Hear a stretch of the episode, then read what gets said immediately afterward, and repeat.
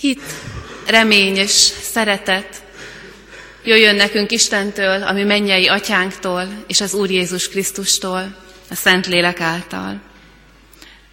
Szeretettel köszöntök mindenkit, akárhogy is jöttünk, jöttetek ide, akár a, az internátusi közös kivezénylés, akár az üdvefúrós plakát, akár az ige hirdető neve, akár az ige a csendesség utáni ésség hozott bennünket.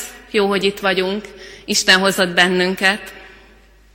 Egy pár mondatot szeretnék mondani arról, hogy mi ennek az estének a különlegessége, mert itt mindenki azért rutinos Isten tiszteletre járó szerintem. Voltatok már egy páron. Miben más ez a ma este, és a holnapi, meg a holnap utáni?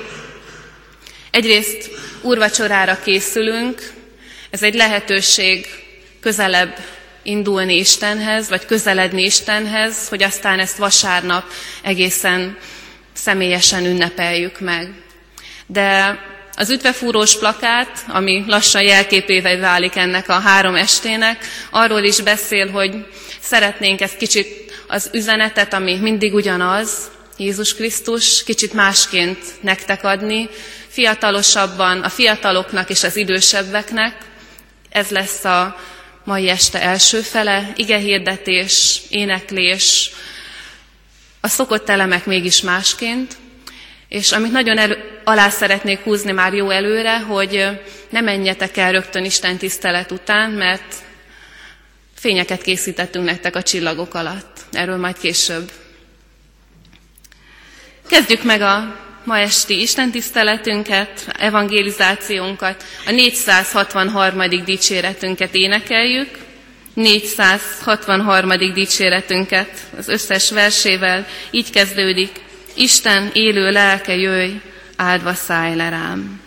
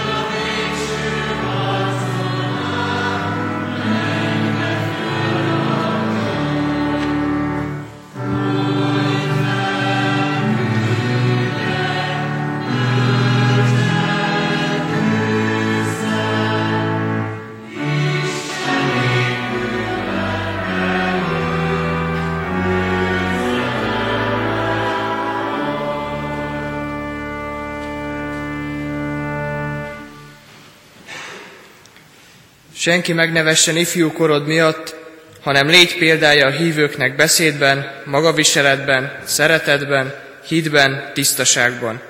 Amíg megérkezem, legyen gondod az ige felolvasására, az ige hirdetésre, a tanításra. Ne hanyagold el a benned lévő kegyelmi ajándékot, amelyet profécia által kaptál a vének kézrátételével. Ezekkel törődj, ezekkel foglalkozz, hogy előrehaladásod nyilvánvaló legyen mindenki előtt. Legyen gondod önmagadra és a tanításra, maradj meg ezek mellett, mert ha így cselekszel, megmented magadat is, hallgatóidat is. Imádkozzunk! Istenem, tudom, hogy Te itt vagy velem, bár a szemeimmel nem láthatlak Téged.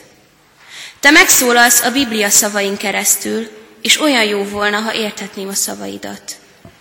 Szavaid üzenetéből sugárzik a gondoskodás, és én annyira szeretném átérezni, hogy szeretsz engem. Istenem, most arra kérlek, jöjj közel a szívemhez, a lelkemhez, hogy a te szent igédben találkozhassam veled. Ámen. Az ige hirdetésre készülve énekeljük el a szétosztott lapokon látható ifjúság énekünknek, melynek címe Örvendjetek, mert Isten úgy szeret.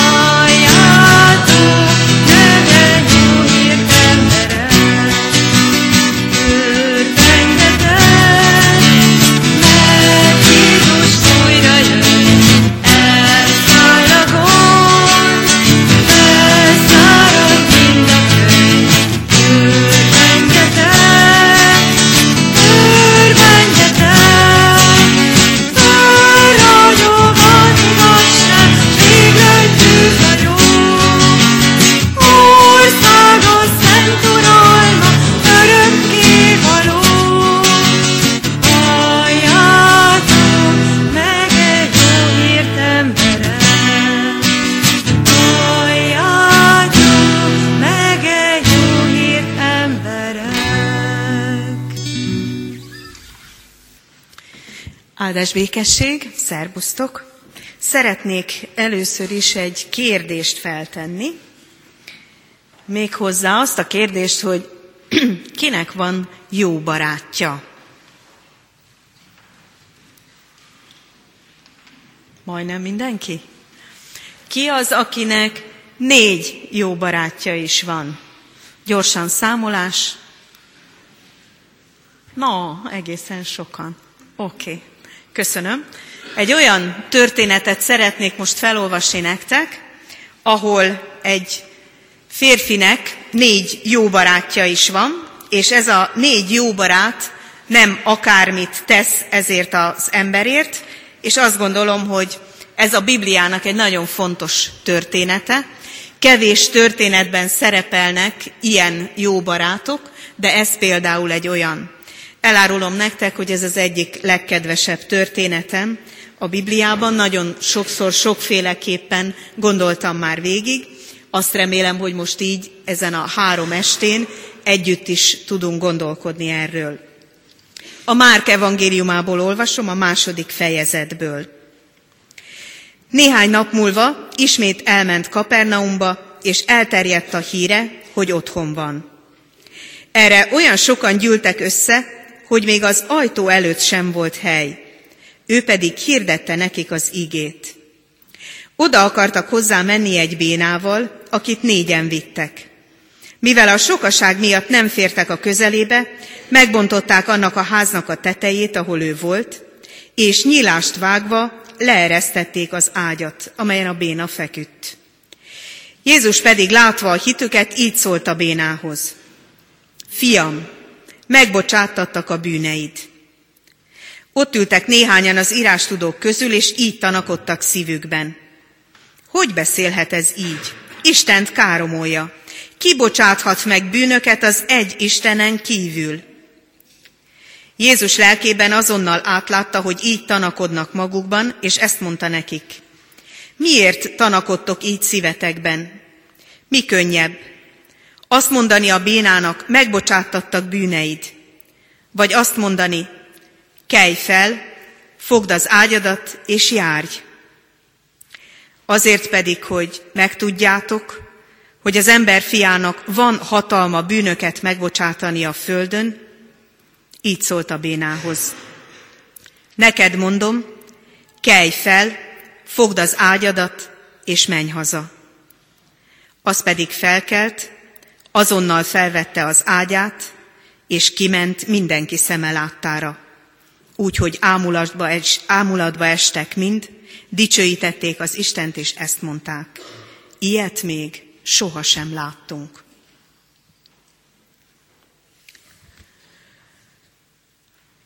Adva van egy béna ember.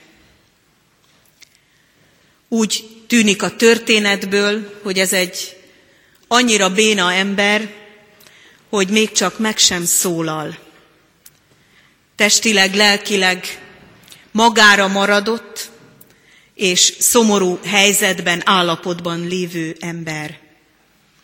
Azt gondolom, hogy egy ilyen helyzetben érthető lenne, hogy magányos is. Hiszen ha valaki pocsék állapotban van, akkor általában a többiek is el szoktak fordulni tőle. Mert nem lehet vele mit kezdeni, ha valaki sír, ha valaki béna, ha valaki olyan lehetetlen helyzetben van, nem válaszol a kérdésekre, akkor legegyszerűbb, ha legyintünk és ott hagyjuk. Nagyon sokan azt gondolom, hogy így is tesznek. Nagyon sokan az ilyen lebénult embereket magukra hagyják, mert nem tudnak segíteni, mert nem tudnak vele mit kezdeni. És adva van ebben a történetben négy barát, akik lehet, hogy már sokféleképpen próbáltak segíteni. Lehet, hogy oda mentek hozzá, beszélgettek vele, lehet, hogy próbálták felvidítani, de nagyon jól tudták, hogy ez nem az igazi megoldás. Hogy ennek az embernek, az ő barátjuknak valami másra van szüksége. És akkor, amikor ez a négy barát meghallotta, hogy Jézus a városba jön, akkor azonnal azt gondolták, hogy talán egy olyan megoldás jön ide elébük, amire eddig ők maguk nem tudtak vállalkozni. És a négy barát összefog. Nem tudom, hogy hányan éltétek már át azt, hogy valakik értetek, összefogtak. Hogy volt olyan helyzet, amelyben többen elkezdtek értetek imádkozni. Vagy többen is oda mentek hozzátok, amikor szomorúak voltatok. Vagy olyan helyzetben kaptatok egy SMS-t, amikor úgy éreztétek, hogy teljes tanácstalanság van. Senki nem hallgat meg, senki nem figyel rám. És egyszer csak ránéztetek a telefonotokra, és láttátok, hogy valaki küldött egy smiley vagy valamilyen módon jelzett hogy szeret benneteket, hogy odafigyel rátok, hogy észrevette, hogy valami bajotok van. Nekem is volt már ilyen, hogy SMS-ben kaptam egy igét. Volt olyan is, hogy nem beszéltem senkinek arról, ami bennem van, ami rosszul esik, ami miatt lebénultam, ami miatt úgy éreztem, hogy tehetetlen vagyok. És egyszer csak ott volt a telefonomon egy ige. És nagyon meglepődtem azon, hogy honnan tudta. Honnan tudta az az ember, hogy nekem éppen erre van szükségem? Honnan tudta, hogy éppen ez fog engem kimozdítani? Aztán felhívtam, és meg is kérdeztem. És akkor ő csak megvonta a vállát, és azt mondta, hogy úgy éreztem, hogy ezt kellett tennem. És akkor még jobban elcsodálkoztam, hogy van ilyen is. Van ilyen is, hogy valaki kilométerekről megérzi azt, hogy mit kell tennie. Honnan tudja? Honnan tudja egy jó barát, hogy mit kell tennie? Honnan tudja egy jó barát, vagy akár több barát is, hogy hogyan segíthet igazán? Azt gondolom, hogy vannak olyan helyzetek, amelyekben különleges tanácsadók lépnek életbe. Amikor valaki megérzi, hogy itt nem csupán arról van szó, hogy nekem oda kell állni a másik mellé, hanem hogy együtt oda kell vinnünk valakit egészen közvetlenül Isten elé. Egészen közvetlenül Jézus Krisztushoz. Hogy akkor leszünk igazán a barátai, ha mi is összefogunk, és annyit megteszünk, amennyit mi tehetünk. Nem többet, mert ennél többet nem tehetünk, de azt mindenképpen, amit megtehetünk. És azt gondolom, hogy sok-sok ilyen történet van a Bibliában, amikor valaki azt a keveset, amilyen van, azt a néhány lépést, vagy azt a pár falatot odaadja Jézus Krisztusnak, oda viszi Jézus Krisztushoz. És egyszerre kiderül, hogy nem is kell többet tenni. Isten nem tőlünk várja a csodákat, hanem azt akarja, hogy olyan barátai legyünk egymásnak, akik azt a néhány lépést, azt a néhány falatot igenis oda tudjuk adni, fel tudjuk ajánlani neki.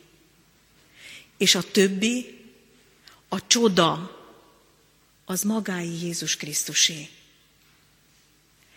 Aztán azt is látjuk ebből a történetből, hogy ez a négy barát, és mindazok, akik ott vannak a házban, nagyon meglepődnek.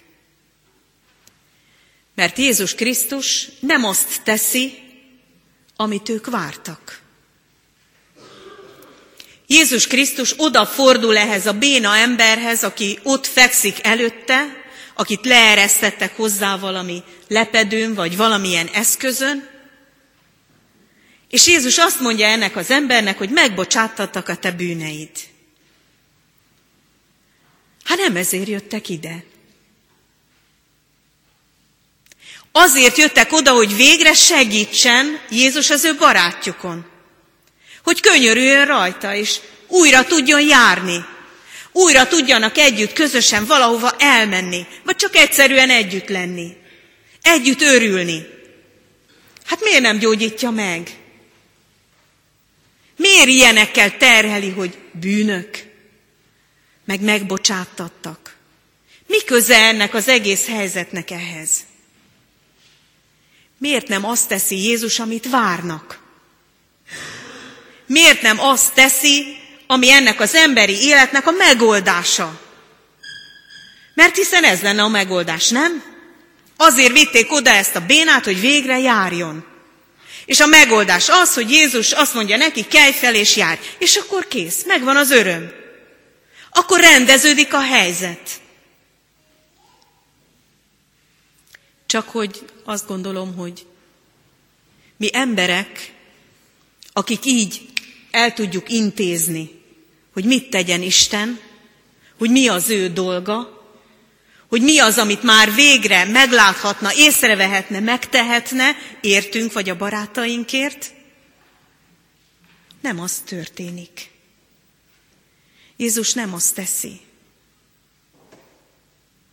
Volt már ilyen helyzet, amikor meglepődtünk azon, hogy Jézus nem azt tette velünk, amit kértünk, vagy nem azt tette, amiért imádkoztunk, hogy mások életében történjen meg.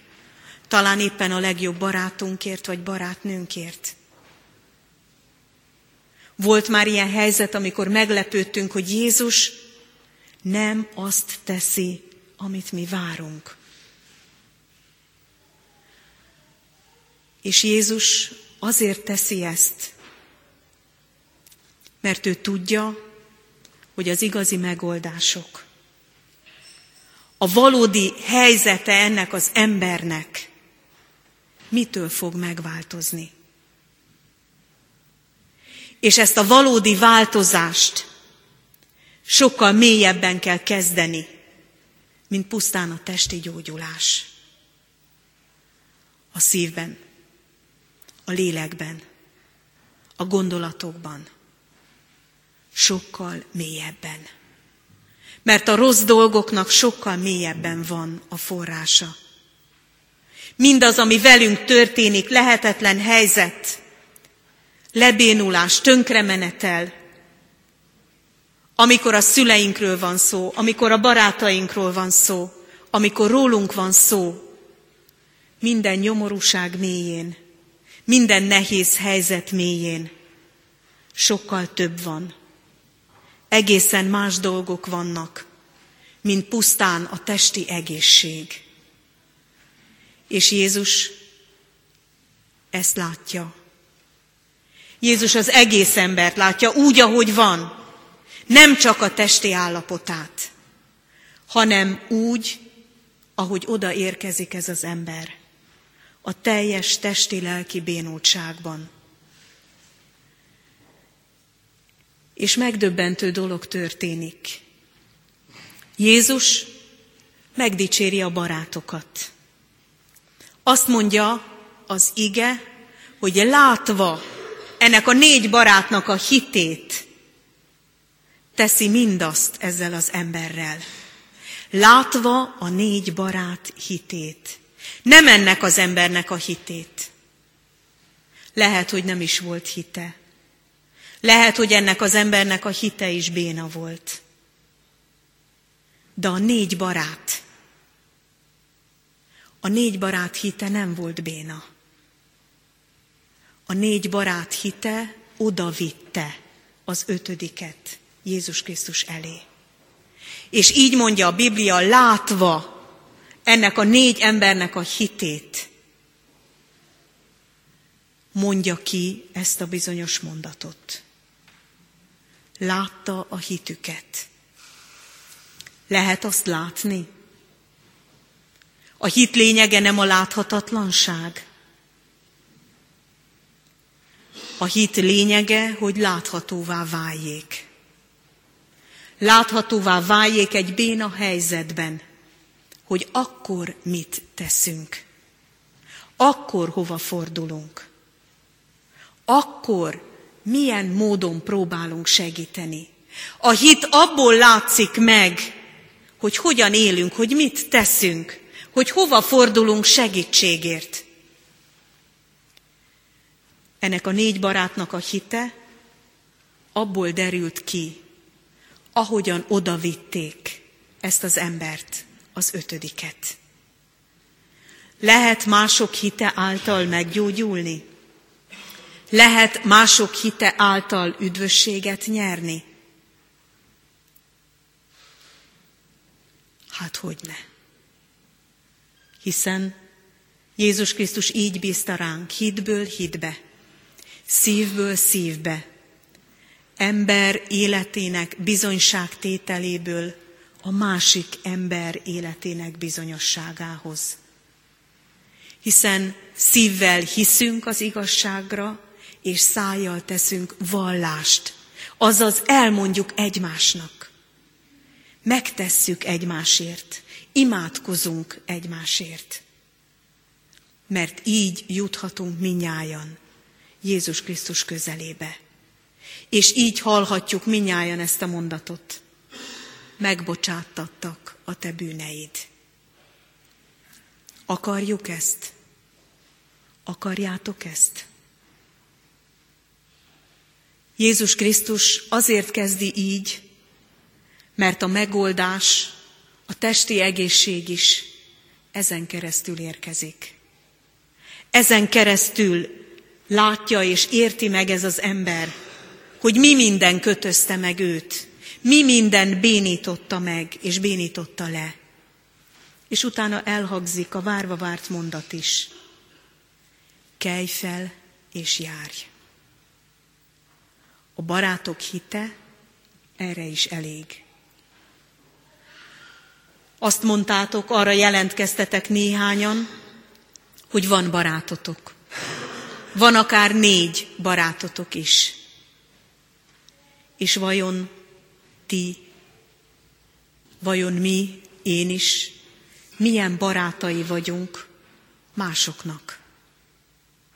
Milyen barátai vagyunk azoknak, akik mellettünk élnek?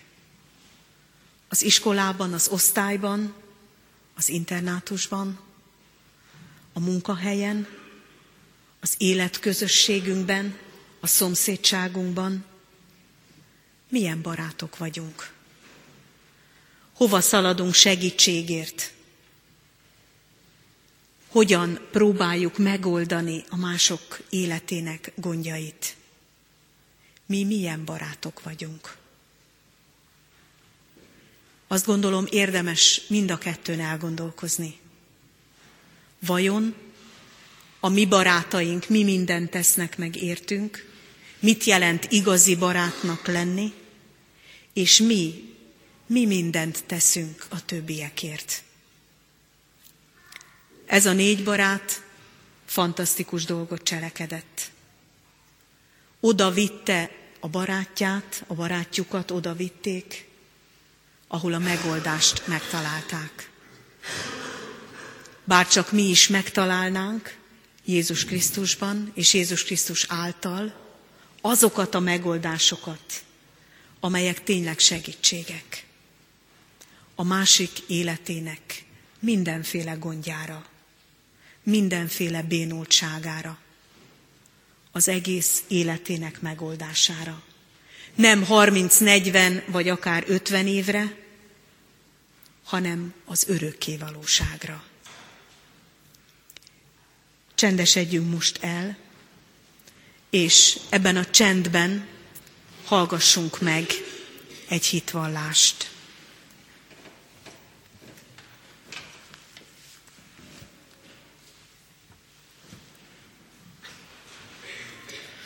Varga Gyöngyi, hiszem. Hiszem, hogy a remény élet utitársunk. Hiszem, hogy segít túllátni a kétségeken, szűk életlátó határunkon. Hiszem, hogy a remény Jézus. Velünk, bennünk él, és gyógyítja gyengeségünket, erősít csüggedéseinkben és nyugtalanságunkban. Hiszem, hogy reménységünk ő benne nem szégyenít meg, mert hitet ajándékoz a holnap vallásához, az élet vallásához. Hiszem, hogy a remény elnyűhetetlen, kioldhatatlan, mint a szeretet. Erősebb hatalom a halálnál is. Hiszem, hogy a szálak, amelyek szeretteinkkel összefűznek minket, azért szakadnak el, hogy Istenhez kössenek. Tudom, hogy azokért, akikre emlékezünk, érdemes tovább élni a hétköznapokat. Tovább vállalni emberlétünk fájdalmasan szép küzdelmeit, helyettük és értük is tenni azt, amit tennünk adatik. Tudom, hogy az a dolgunk, hogy tovább adjuk a reményt másoknak, tiszta és szép mozdulatokkal, hiteles szavakkal, bátor tettekkel. És végül tudom, hogy ő él, és mi is élhetünk mind. mi földi életünket járók, és azok, akik az odaát világában vannak, Jézus Krisztus által a reménység erejében, mindörökké. Megkérdezték tőlem, hogy elmondanám-e nektek, hogy mit jelent a számomra a hitem, és örültem, hogy volt más dolgom, e, kis is szólhattam ebből a beszélgetésből, mert nem éreztem igazából semmi hangulatot ahhoz, hogy én elmondjam azt a történetet, amit már annyiaknak elmondtam, és mégis a, az ige hirdetés alatt megfogalmazódott bennem nagyon röviden, hogy mit jelent a hitem, úgyhogy nem a történetemet fogom nektek elmondani, hanem azt a képet, ami elém jött. Rövid leszek, ígérem. Az jutott eszembe, hogyha hirtelen 50 évet öregednék, így ebben a másodpercben, és elveszíteném a, hát ha nem a szépségemet, a fiatalságomat, akkor nagyon-nagyon nagyon megijednék. Biztos, hogy, hát nem tudom, nagyon-nagyon megijednék. Biztos, hogy azt érezném, hogy valami rettenetes veszteségért.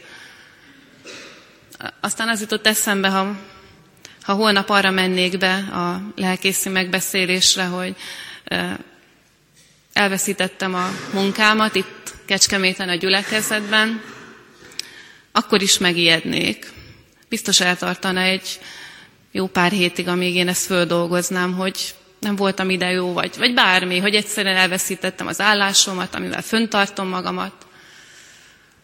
Hogyha ha elveszíteném a lehetőséget, hogy lelkész legyek bárhol, akkor, hát akkor valószínűleg több, több mint néhány hét kellene, hogy megtaláljam azt, hogy mit kezdjek az életemmel.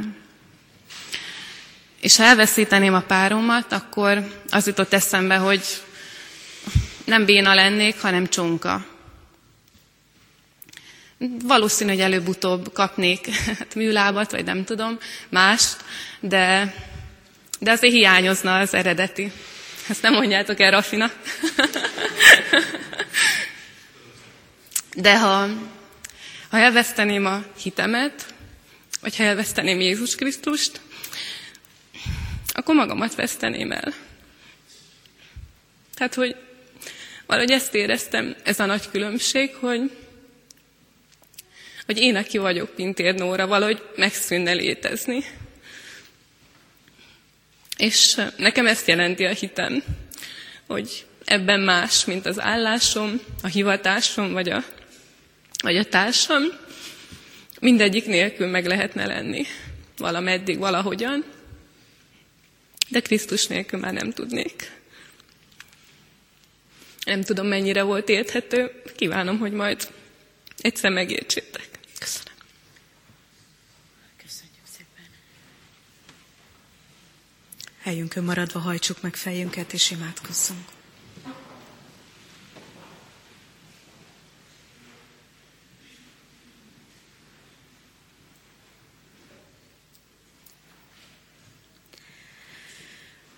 Úr Jézus Krisztus, megvalljuk neked, hogy nagyon sokszor vagyunk bénák, elbénázunk helyzeteket, beszélgetéseket, kapcsolatokat.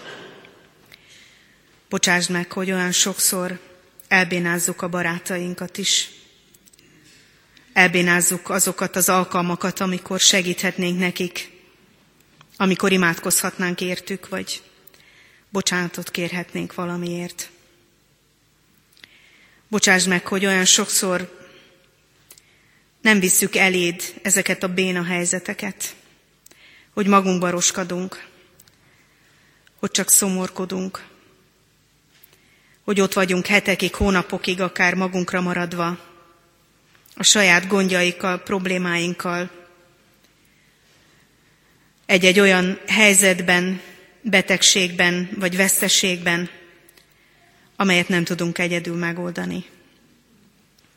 És mégsem fordulunk hozzád. Kérünk téged, hogy adj nekünk olyan barátokat, akik elég bátrak, hogy összefogjanak értünk. hogy valóban oda vigyenek te eléd. És kérünk azért, hogy mi magunk is hadd legyünk ilyen barátok, hogy összefogjunk egymásért, ha látjuk, hogy a másik bénázik, nyomorúságban van, hogy nem tud mit kezdeni mindazzal, ami vele történik, akkor fogjunk össze, és merjünk érte imádkozni. És merjük kérni az ő számukra is azt az igazán el nem múló és örökkévaló barátságot, amit Te ajánlasz nekünk. Úr Jézus, én személyesen is köszönöm neked, hogy Te az én barátom vagy. És köszönöm, hogy most Nóri is ezt elmondhatta. És köszönöm azt, hogy Te minnyájunknak tudsz barátja lenni. Olyan barát, aki nem csak ott van az adott helyzetben, hanem olyan módon van jelen, hogy az egész helyzet megváltozik tőle. Köszönjük neked, hogy így ajánlod minnyájunk számára a barátságodat. Akkor is, ha sokszor nem értünk, akkor is folyamatosan nyújtod a kezedet, és mondod a sokszor talán érthetetlen mondatokat, vagy amiről azt gondoljuk, hogy nem a helyzethez illő mondat, de mégis nekünk mondod és értünk mondod. Áldott légy érte. Amen. Fennállva mondjuk el együtt is az Úr Jézustól tanult imádságunkat. Mi, atyánk, aki a mennyekben vagy, szenteltessék meg a te neved. Jöjjön el a te országod, legyen meg a te akaratod, amint a mennyben, úgy a földön is. Minden napi kenyerünket add meg nékünk ma, és bocsásd meg védkeinket, miképpen mi is megbocsátunk az ellenünk védkezőknek. És ne vigy minket kísértésbe, de szabadíts meg a gonosztól, mert tiéd az ország, a hatalom és a dicsőség mindörökké. Amen. És most pedig akik egymás mellett álltok egy-egy sorban, tegyétek a másik vállára a kezét, a kezeteket, és úgy mondjátok utánam soronként az áldást, amit olvasok, és ti is megismételhetitek, hogy egymás számára most, ha nem négy, hanem öt, hanem tíz, akárhány barátként, de átéljük azt, hogy egymás mellett állunk. Ne maradjon senki egyedül, hanem mondjuk együtt és közösen is, és legyen, éljük át, hogy ez milyen gazdagság minnyájunk számára. Áldjon meg téged az Úr, és őrizzen meg téged. Ragyogtassa rád orcáját az Úr, és könyörüljön rajtad. Fordítsa feléd orcáját az Úr, és adjon neked békességet. Amen. Foglaljatok helyet, foglaljunk helyet.